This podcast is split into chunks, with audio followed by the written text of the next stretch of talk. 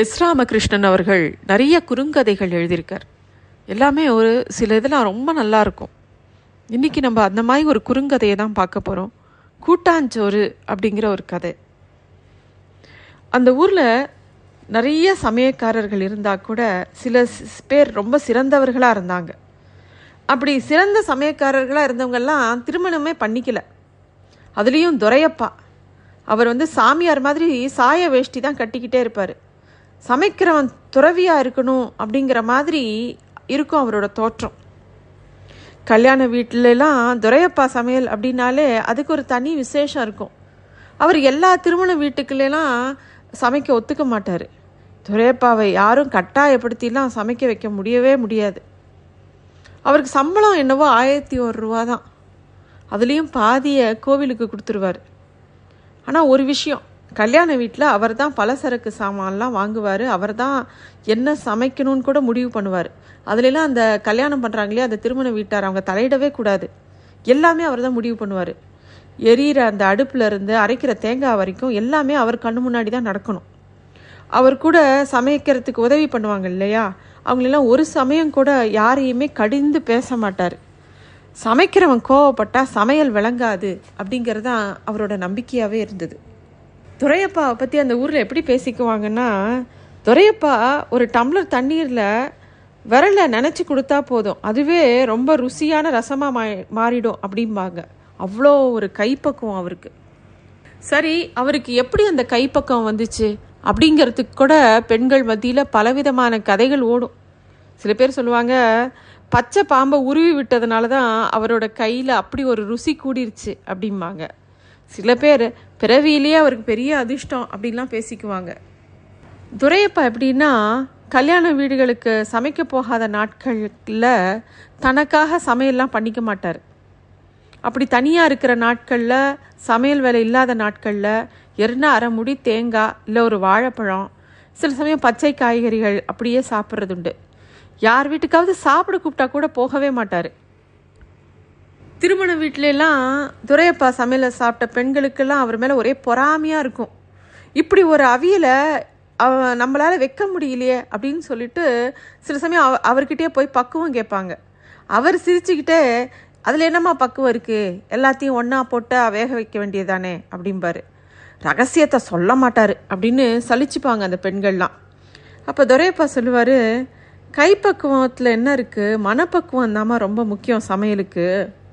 சமையலோட ருசியே அதான். சமையக்காரன் அவசரப்படக்கூடாது கோவப்படக்கூடாது கோபதாபமே இருக்கக்கூடாது. இந்த படிப்பாளிகள்லாம் சரஸ்வதி தேவியை கும்பிடுற மாதிரி நாம் அடுப்பில் வாழுற அன்னபூர்ணியை கும்பிடணுமா? சமையல் தானாக கைக்கூடும் நம்ம கையில் ஒன்றும் இல்லை அப்படிம்பார் அடிக்கடி. இப்படிப்பட்ட துரையப்பா சின்ன வயசில் ரொம்ப வறுமையில் கஷ்டப்பட்டார். பன்னெண்டு பிள்ளைங்க பெற்றெடுத்த பெற்றோர் வந்து இவரை கொண்டு போய் பாட்டி வீட்டில் வளர்க்க விட்டுட்டாங்க. பெரும்பாலும் ராத்திரி நேரத்தில் சாப்பிட்றதுக்கு ஒன்றுமே கிடைக்காது. பட்னி தான். வெறு வெறும் வயிற்றோட தான் ப படுத்து கிடப்பார். பகலில் கூட பாட்டிக்கு சமைக்க ரொம்ப நேரம் ஆகும். மெதுவாக தான் செய்வாங்க எல்லாம்.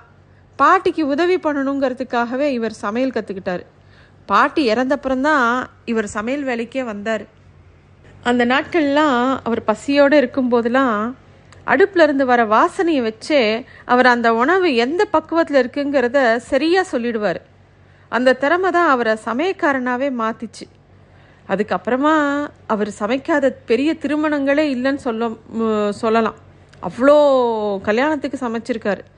துரையப்பா வைக்கக்கூடிய அவியலும் சாம்பாரும் பால் பாயசத்துக்கும் ஈடே இல்லை அப்படின்னு சொல்லுவாங்க. அது மட்டும் இல்லை ஊர் மக்கள் அவரோட சமையல்னா இதை சாப்பிட்றதுக்காகவே அந்த கல்யாணத்துக்கு வருவாங்க. இத்தனை பேரும் புகழும் இருந்தபோதும் துரைப்பா கிட்ட ஒரு விசித்திரமான ஒரு பழக்கம் இருந்தது. மாதம் ஒரு நாள் அவர் புளியந்தோப்புக்கு வருவார். அங்கே விளையாடிட்டு இருக்கக்கூடிய அந்த பசங்களை எல்லாம் கூப்பிட்டு கூட்டாஞ்சோறு சமைக்கலாமா? அப்படின்னு கேட்பாரு பசங்களுக்கு ரொம்ப ஆசையாயிடும். அவங்கவுங்க வீட்டுக்கு ஓடி போய் ஆளுக்கு ஒரு கை அரிசி கொண்டு வருவாங்க. சில பேர் காய்கறி கொண்டு வருவாங்க உப்பு கொண்டு வருவாங்க புளி மிளகாய் எல்லாம் கொண்டு வருவாங்க. அவங்க வீட்டில் இருக்கிற மண்பானையை கூட பெருசாக இருக்கிற மண்பானையை கூட கொண்டு வருவாங்க. துரையப்பா உடனே என்ன பண்ணுவார்? ஒரு கல் அடுப்பு மூட்டி அந்த புளியந்தோப்பில் சமைக்க ஆரம்பிப்பார். அந்த சின்ன பசங்க எல்லாம் அவர் கூட சேர்ந்து சூழ்ந்து உட்காந்துக்கும் அவங்க எல்லாரும் அவர் சமைக்கிறத ஏதோ மாயாஜால காட்சி பார்க்குற மாதிரி பார்த்துக்கிட்டு இருப்பாங்க. அந்த சாப்பாடோடையே காய்கறிகளை வெட்டி போட்டு அவர் கூட்டாஞ்சோறு சமைப்பார். அதுக்குள்ளே ஒரு பையன் வாழை இலையை வெட்டி கொண்டு வந்து கொடுப்பான். புளியந்தோப்புக்குள்ளே உட்கார வச்சு அந்த குட்டி பசங்க எல்லாருக்கும் அவரே பரிமாறுவார்.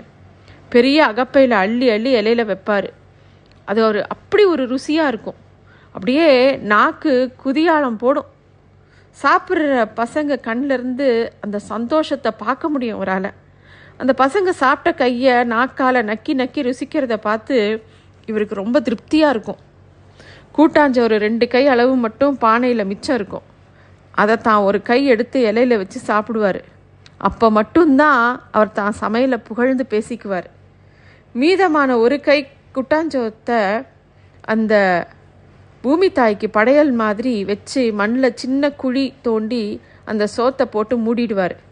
அதுக்கப்புறம் கண்களை மூடி கொஞ்ச நேரம் பிரார்த்தனை பண்ணுற மாதிரி நின்றுட்டு இருப்பார். சில நேரம் அவரோட கண்களில் அப்படியே கசிஞ்சு போயிருக்கும். அந்த குட்டி பசங்களாம் திருப்பி விளையாட போயிடுவாங்க. துரையப்பா தான் வீடை நோக்கி நடக்க ஆரம்பிப்பார். ஆயிரம் திருமண வீடுகளில் சமைச்சிருந்தா கூட அந்த கூட்டாஞ்சோறு தான் அவருக்கு ரொம்ப பிடித்தமான சமையலாக இருக்கும். அந்த ருசி நாக்கில் படிஞ்ச உடனே அது ஒரு நினைவாக மாறிடும். நல்ல நினைவுகள் ஒரு நாளும் அழியறதே கிடையாது. எத்தனை வயசானாலும் நல்ல சாப்பாட்டுக்காக ஏங்கிறது அந்த நினப்புனால தான். பசியை கடந்து போகிறவங்க கைகளுக்கு தான் ருசி சாத்தியப்படும் போலும்.